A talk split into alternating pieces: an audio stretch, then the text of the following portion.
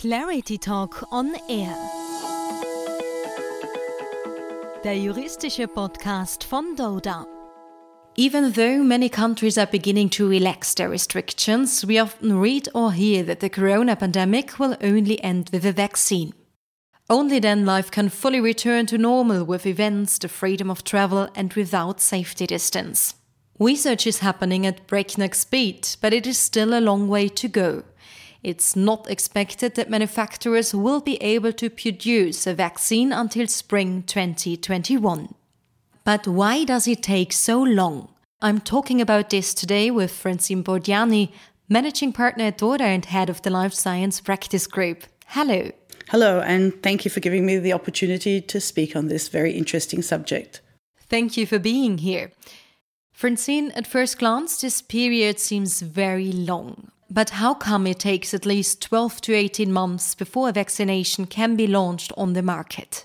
Well, actually, twelve to eighteen months is a very short time in uh, the production of a drug. Usually it takes up to ten years to get any drug, including vaccinations, ready for the market. And that's due to uh, various factors. Um, first of all, due to the research that is needed, and that just takes time.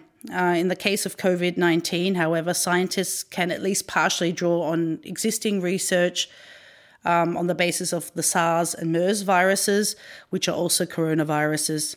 In Austria, the pharmaceutical companies have already been cooperating with the health authorities in recent years and have taken numerous regulatory steps so that the process can now be accelerated.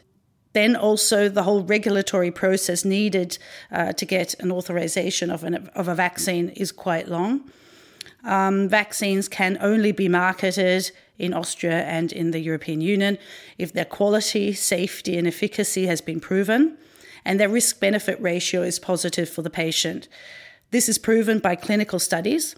The conditions for the authorization of medicinal products are uniformly regulated in the European Union. New, as yet unapproved drugs are usually first tested on healthy people and then tested on people with the disease to be treated for efficacy and side effects. The ideal dose is determined and studies are again carried out if the therapeutic area of application is expanded.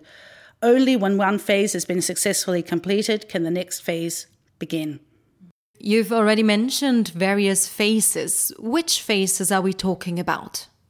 Um, when you're doing clinical studies for a uh, medicinal product, you have three phases that you have to run through.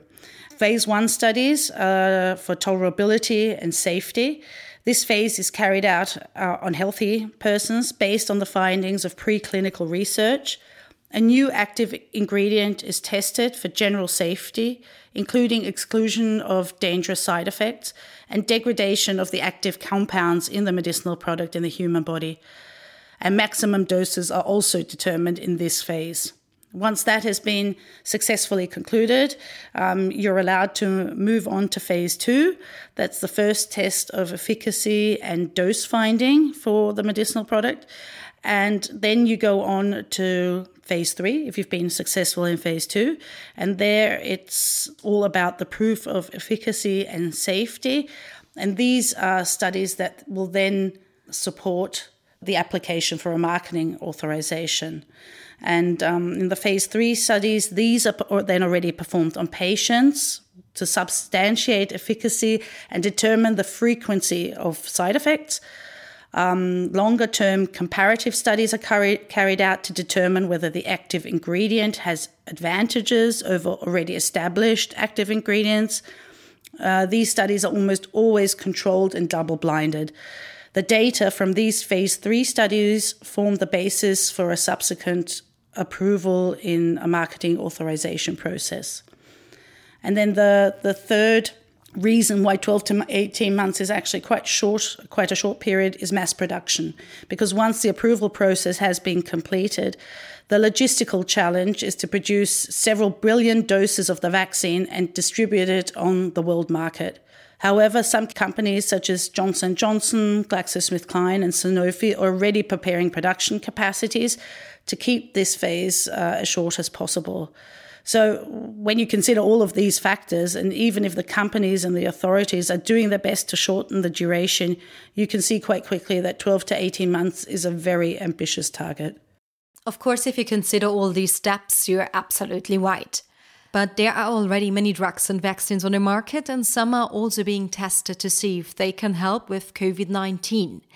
But why can't any of these drugs be used for covid nineteen from a legal point of view, even if it would help? In order to protect patients, the regulatory milestones that a drug must pass through are rightly very strict. This is intended to minimize the risk of serious side effects. Accordingly, the use of a drug is always restricted by the regulatory authorities to certain indications and or to a certain patient group, for example, Uh, not for children or not for pregnant women. If a drug is used outside of this approval, um, this is called off-label use. And off-label use is not generally prohibited. Um, in the Austrian uh, Medicines Act, off-label use is actually permitted if the therapeutic success is unlikely to be achieved with an approved medicinal product. And that's where the problem of off-label use lies. The treating physician has to decide whether a drug should be used off-label or not. And accordingly, the physician is also liable if something goes wrong due to an off-label use.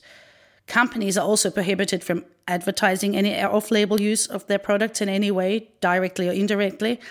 And this is why, even though Trump has been very active in promoting the use of certain medicines, the companies producing these medic- medicinal products have not propagated their use in any way. So we have to be patient. Or is there still a possibility to use an untested drug? There is one possibility that exists, and um, that might be applied in this case. It's the so-called compassionate use. Compassionate use is the use of an as yet unapproved drug on patients, in particularly severe cases of illnesses that cannot be treated satisfactorily with any approved drug. The permissible use of uh, compassionate use is subject to conditions um, that are set down in law, and that's uh, that a drug has to already be in the approval process at least. That means it has to be at least in clinical trials.